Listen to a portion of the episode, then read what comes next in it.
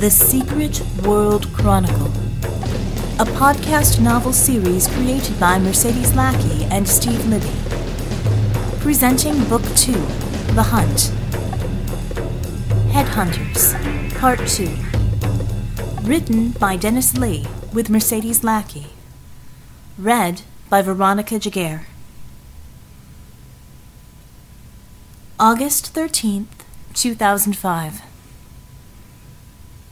Vivian was in love.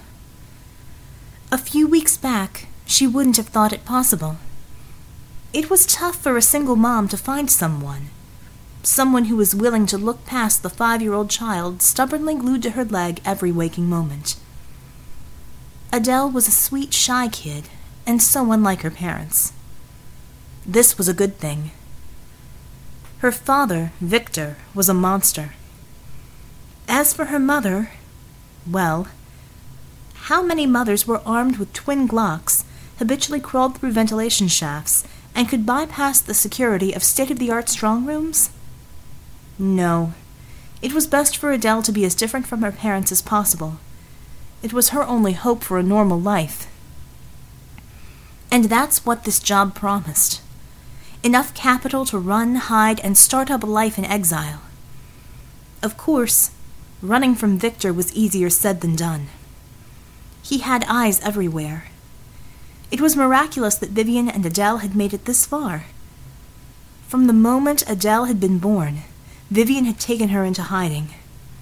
Twice now, Victor had found them, and both times Vivian had managed to thwart Victor's goons, to free Adele from their clutches, and spirit her away.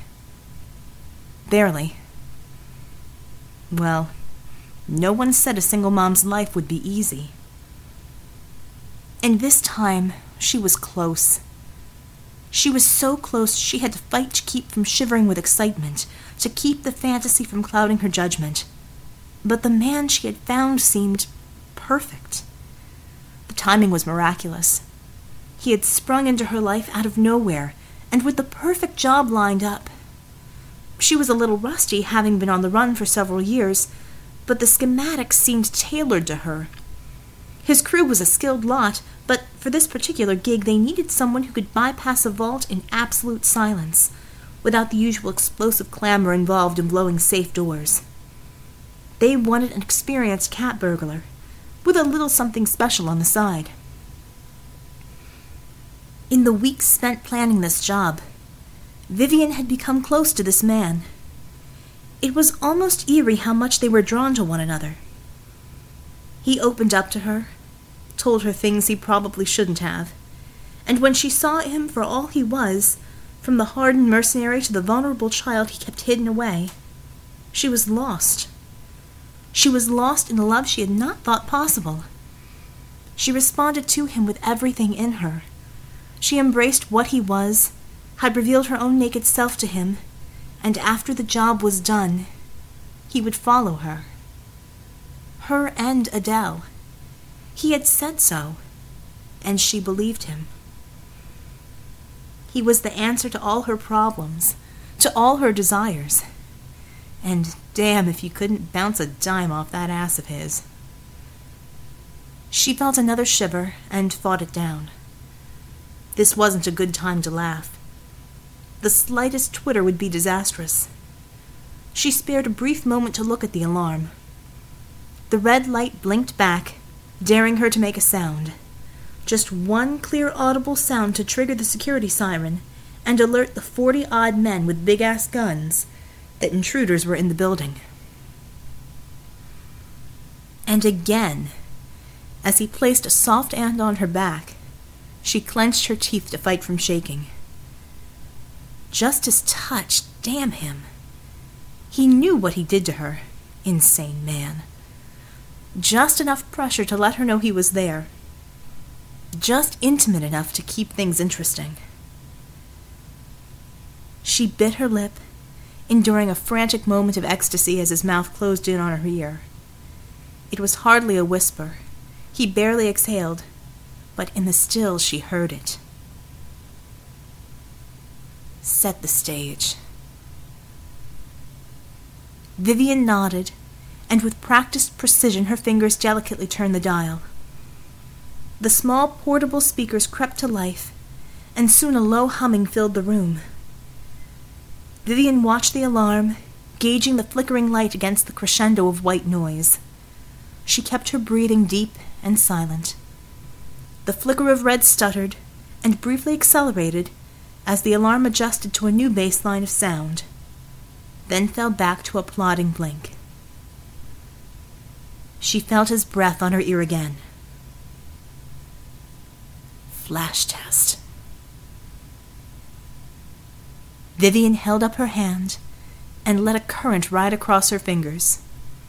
The soft crackle went unnoticed, masked by the hum of the sound machine. Showtime. Vivian pressed her hand to the vault console and fried it. The digital display went blank, and the small door swung open with a barely audible hiss. He pushed her gently aside and reached in.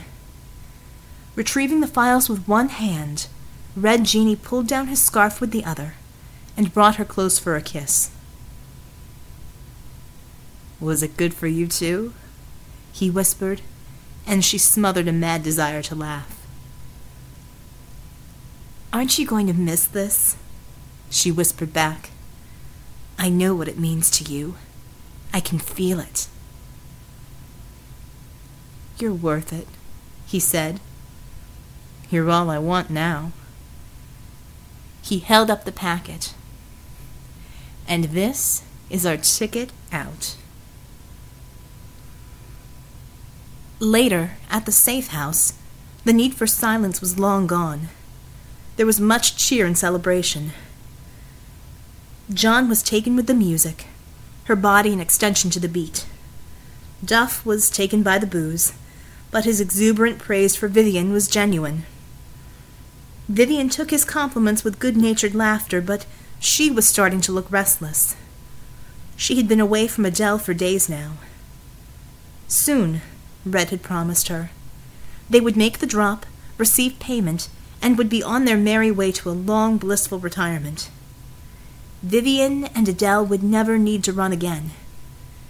He sealed it with a kiss.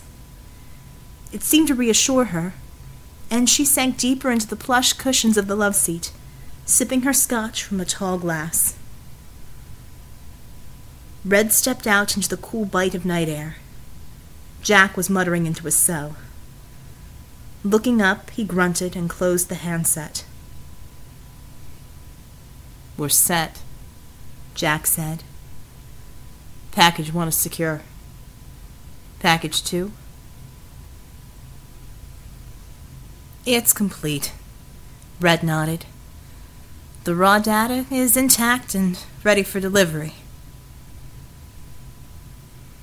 How do you want to do the ditch? I don't, Red answered. Job's done, and there's no way she can catch up to the boss now. I'm going to tell her. Jack swore. Great. You fall for this one too? Red nodded. I owe her the truth from my own lips. She's no idiot. She'll figure it out anyway. This I've got to see. The last time you pulled this too little, too late crap, the girl in question almost tore you apart with her screaming. This one can fry your brain with a touch. You're a sick man, Red. Oh well. Should be entertaining, if nothing else. Red didn't answer and reached for the door. He stopped, his hand resting on the doorknob. I don't know what to say, he admitted. For once, I don't have the words. Sure you do. Jack said. You give it to her straight. Hey, Viv, surprise, darling. Your ex hired us to keep you busy while his boys took your little girl away. She's with her scumbag crime lord of a dad now, and you're never going to find them. Since the day we met, I've done nothing but lie to you, just to keep you stupid and romantic and oblivious. That's not the truth, Red muttered. Yeah, it is, Jack said. You played this one, like all the others, and we got the job done. This one got under your skin, though. Enough that you feel you have to stick around to satisfy your warped sense of morality. It's all a game until Red gets that twitchy feeling. You're lucky we find it funny. Would have plugged you with bullets long ago if we didn't. You think you could? Red asked. You think you could go that cold on me? You think a few honest words to Viv will tip the karmic scales in the least? Jack countered. No. But I'll say them anyway. I just didn't think this one would get to me. I've seen the best of her, Jack. I told her I'd be there forever, and it almost felt like the truth.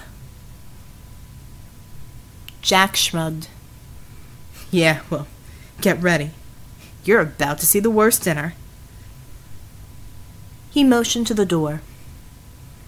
Let's go see what she's like when she's mad.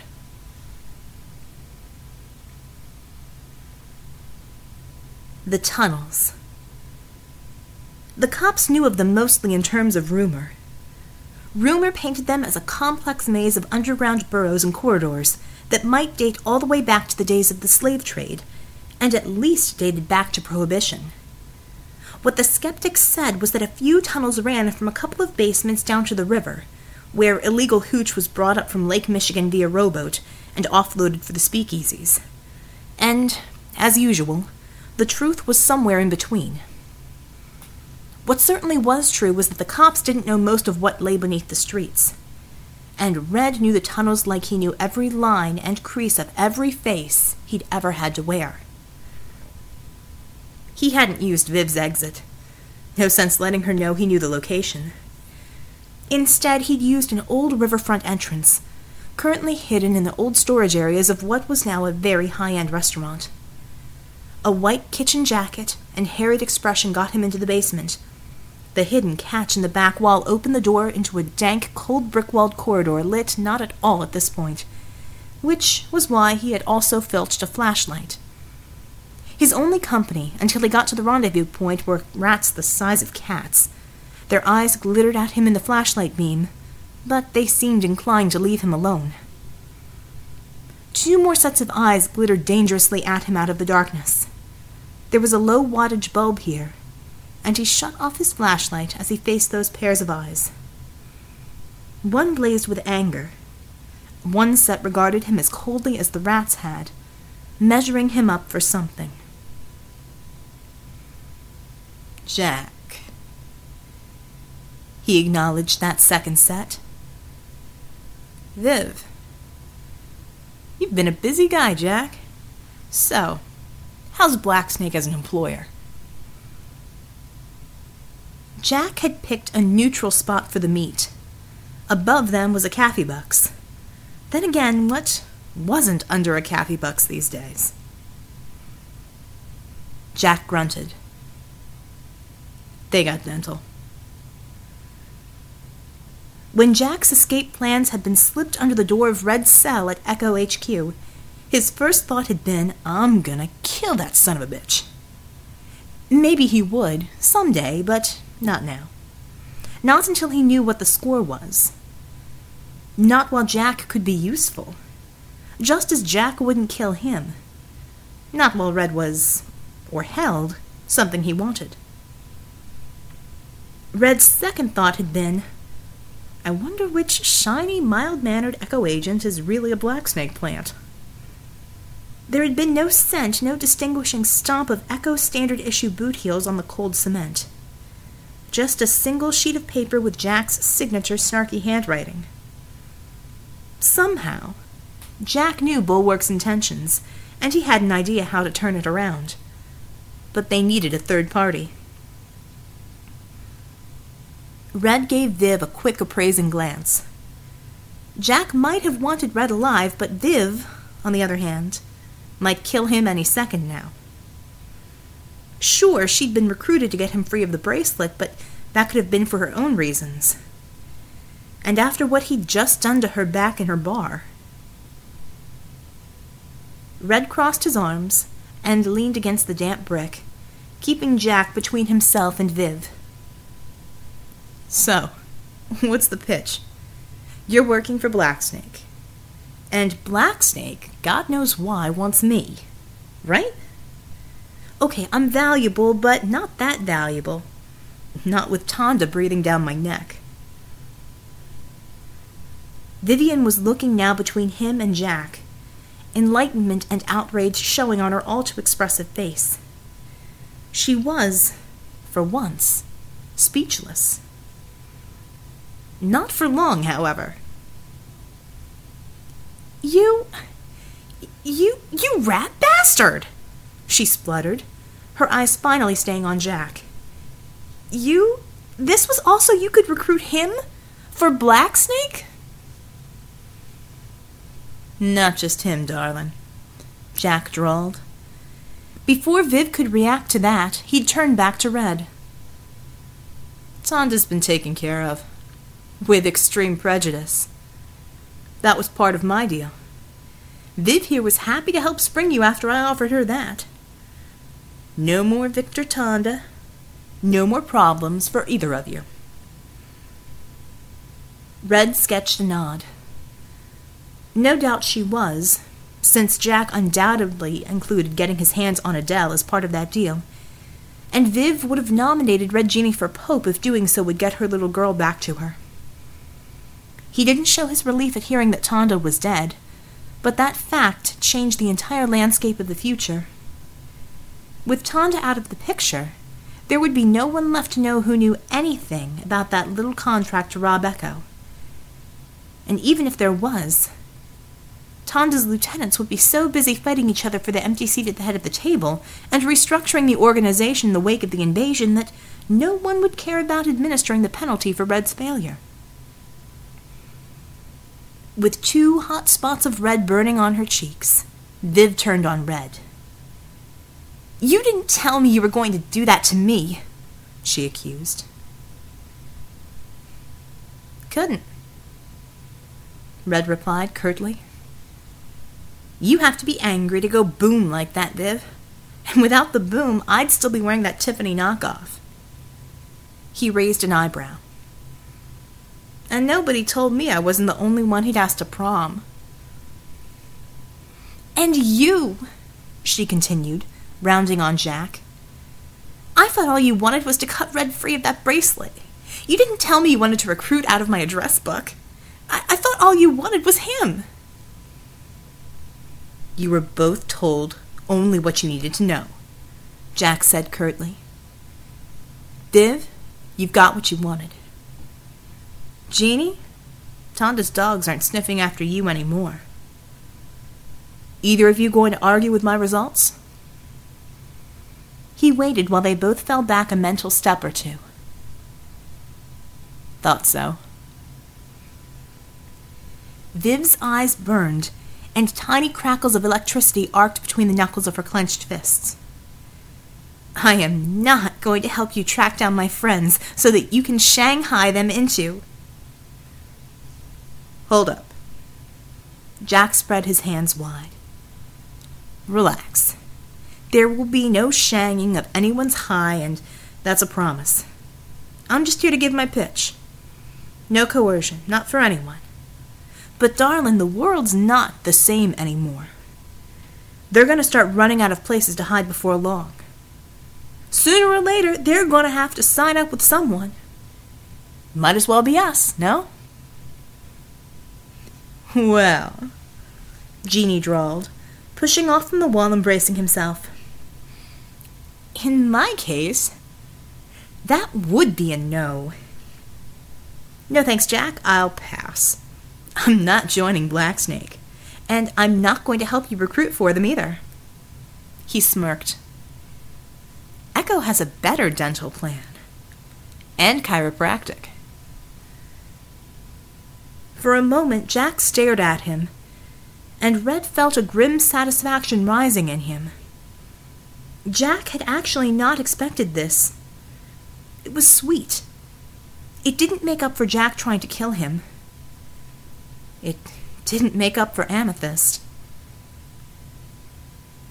But these days the Djinni was grabbing every molecule of pleasure he could salvage out of the train wreck his life had become, and the look on Jack's face was one to be savored. As Jack's teeth ground, he growled out, When I get done with you, you're gonna need chiropractic. You. Now, now, no coercion, you said, for anyone. Djinni's smirk turned into a mirthless grin. I'm just going to make my offer like you are. Let 'em choose between us or go back to their holes all fair and square. Why the hell did you go along with my plan if you intended to do what they wanted all along? Jack burst out and for a moment Red was unable to answer. Finally, when I do a job, I do it on my own terms. I don't like leashes. It was more than that, of course. When that shackle had been snapped around his wrist, he'd had the same visceral reaction of any wild animal in a trap. He'd have appointed Jack as world dictator if it would have gotten that damned thing off of his wrist. Anyway, same deal. I say my piece, no coercion. Just like you. He matched Jack glare for glare as Viv's eyes narrowed. She looked him in the eyes and licked her lips. What? You've changed, but not too much. She paused as an expression of bitterness and anger spread over her features. You're still using people. She turned back to Jack, pointedly ignoring Red. All right. Follow me and you can make your pitch. Both of you. And after that. She paused again. After that, it won't matter. You'll never find us again. She turned to look at Red. Jack tells me you're bulletproof now, she said levelly, looking him right in the eyes. That look. Well, not really, he began. Before he could react, she reached around to the small of her back, pulled out a 38, and fired it point blank into his gut. He had just enough time to harden his skin, so the bullet didn't penetrate far. Not to the vital organs, but it felt as if it had. The impact drove him back into the wall, and he folded up around the wound, dropping to the cold cement floor. I'm not ready to kill you, she said, looking down at him, her eyes hot and cold at the same time but I wish you a world of hurt. She turned and stalked off into the darkness, leading Jack away. Behind them, Red caught the bullet as it pushed out of his stomach.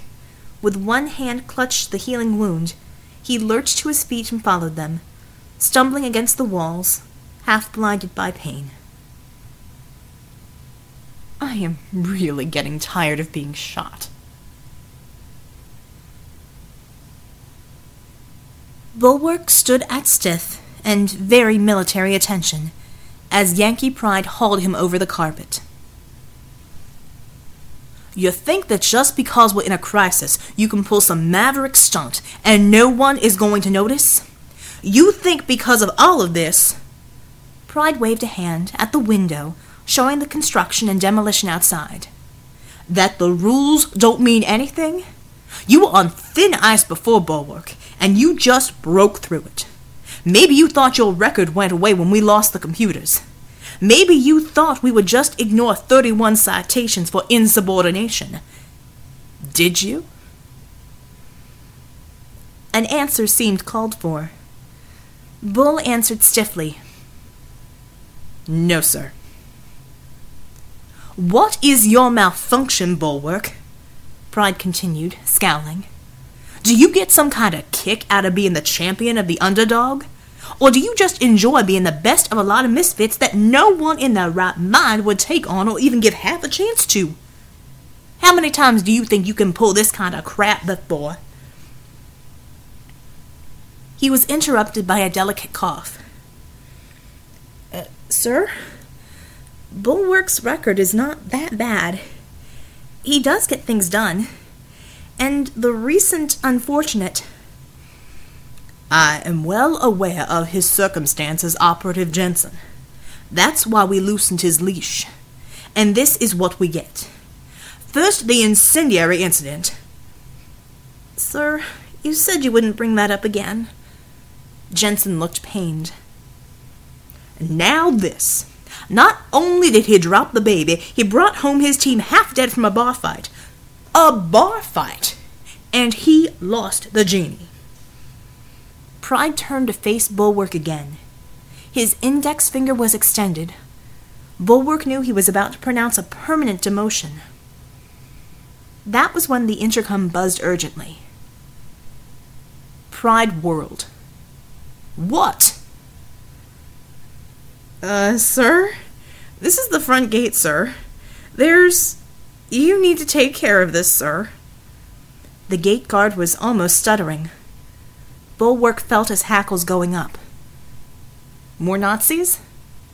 Another invasion? Excuse me? Pride's tone nearly froze the intercom. Sir, please turn on the video. You'll see. With a growl, Yankee Pride stabbed the buttons on the intercom, activating the tiny screen. And his jaw dropped. It didn't show much, but what it did show.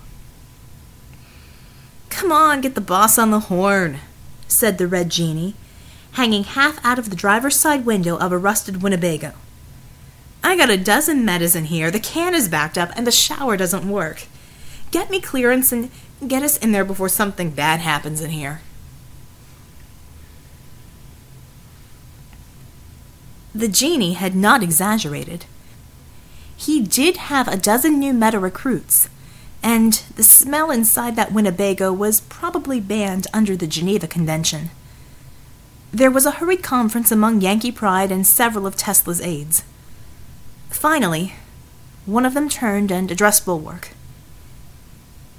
As you were, Operative Bulwark, he said, before leading the rest away.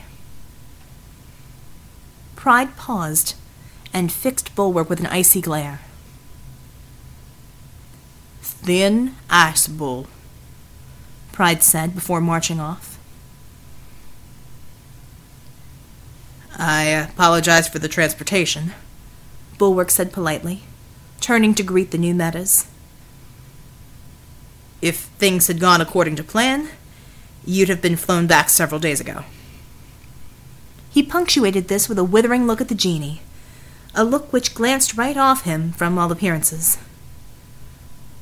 Operative Taylor here will show you to your new quarters, and we can begin your orientation after you get a chance to clean up and whatever else you need. They all looked tired, but they perked up at the mention of cleaning up. They certainly followed their escort willingly enough, leaving Bulwark and Jensen alone with the Djinni. So? Bulwark said, looking him up and down. Job's done, Red replied. And that's supposed to be acceptable?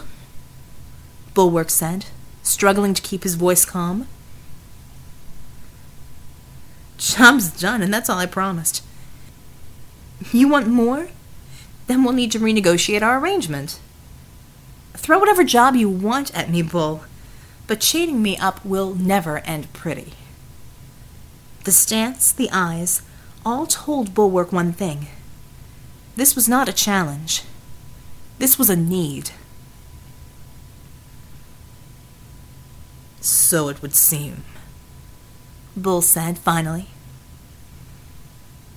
Should I take him back to his cell, sir? Another guard asked. No. Take him after the other recruits and have him pick out a room. Good start, the Djinni said as he sauntered away after the guard. And I'll be wanting a raise, he called back over his shoulder. When they were at last alone, Jensen gave Bull an exasperated look. You're doing it again. Doing what? Bulwark replied, his mind already racing elsewhere. Giving Pride more reason to bust you down. He grimaced as he looked at the wreck of an RV being driven off somewhere by a guard. Djinni belongs in a cell, and you know it. Maybe we don't have enough on him to put him away, but we both know. Bulwark shook his head. I'm not treating him like a prisoner anymore. I need him. He obviously won't work under duress. We need to, to bring him into the team. It's the only way we can get him to cooperate. Look what he did. He could have made a runner. We all thought he had. Instead, he finishes the job. We can recruit more without him, Jensen insisted. You don't need any more of this heat right now. You don't need. Bulwark fought down a welter of emotions, allowing only insistence to show in his voice. I need him. He's my only lead. He's the only one who might know what. Jensen held up a hand, his expression one of sympathy tinged with reluctance. I'm sorry, Bull. I'm sorry. We all miss her, but we need you now. You can't let this interfere with your work. You need to do your job and let me do mine. I'll find her for you. Just give me a little time. Bulwark closed his eyes a moment. Yes, Jensen had been assigned to find Echo Ops missing in the invasion. And yes, he was good at what he did, but.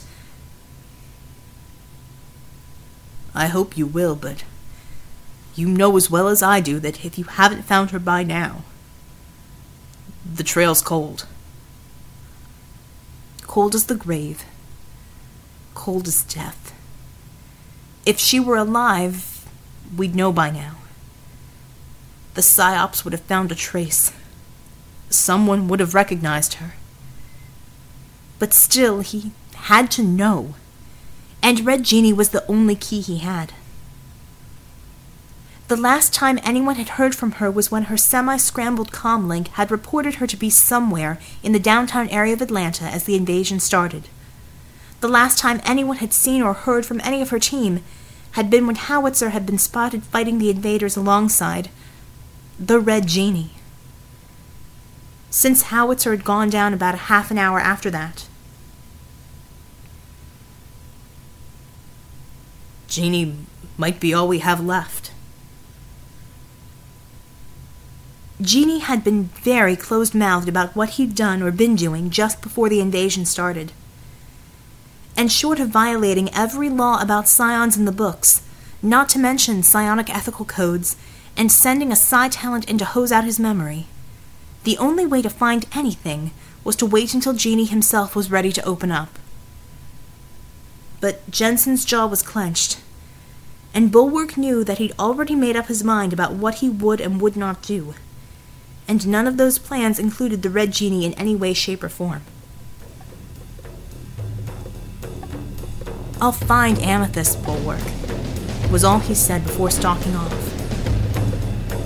Whatever happened to Vic, I will find your wife.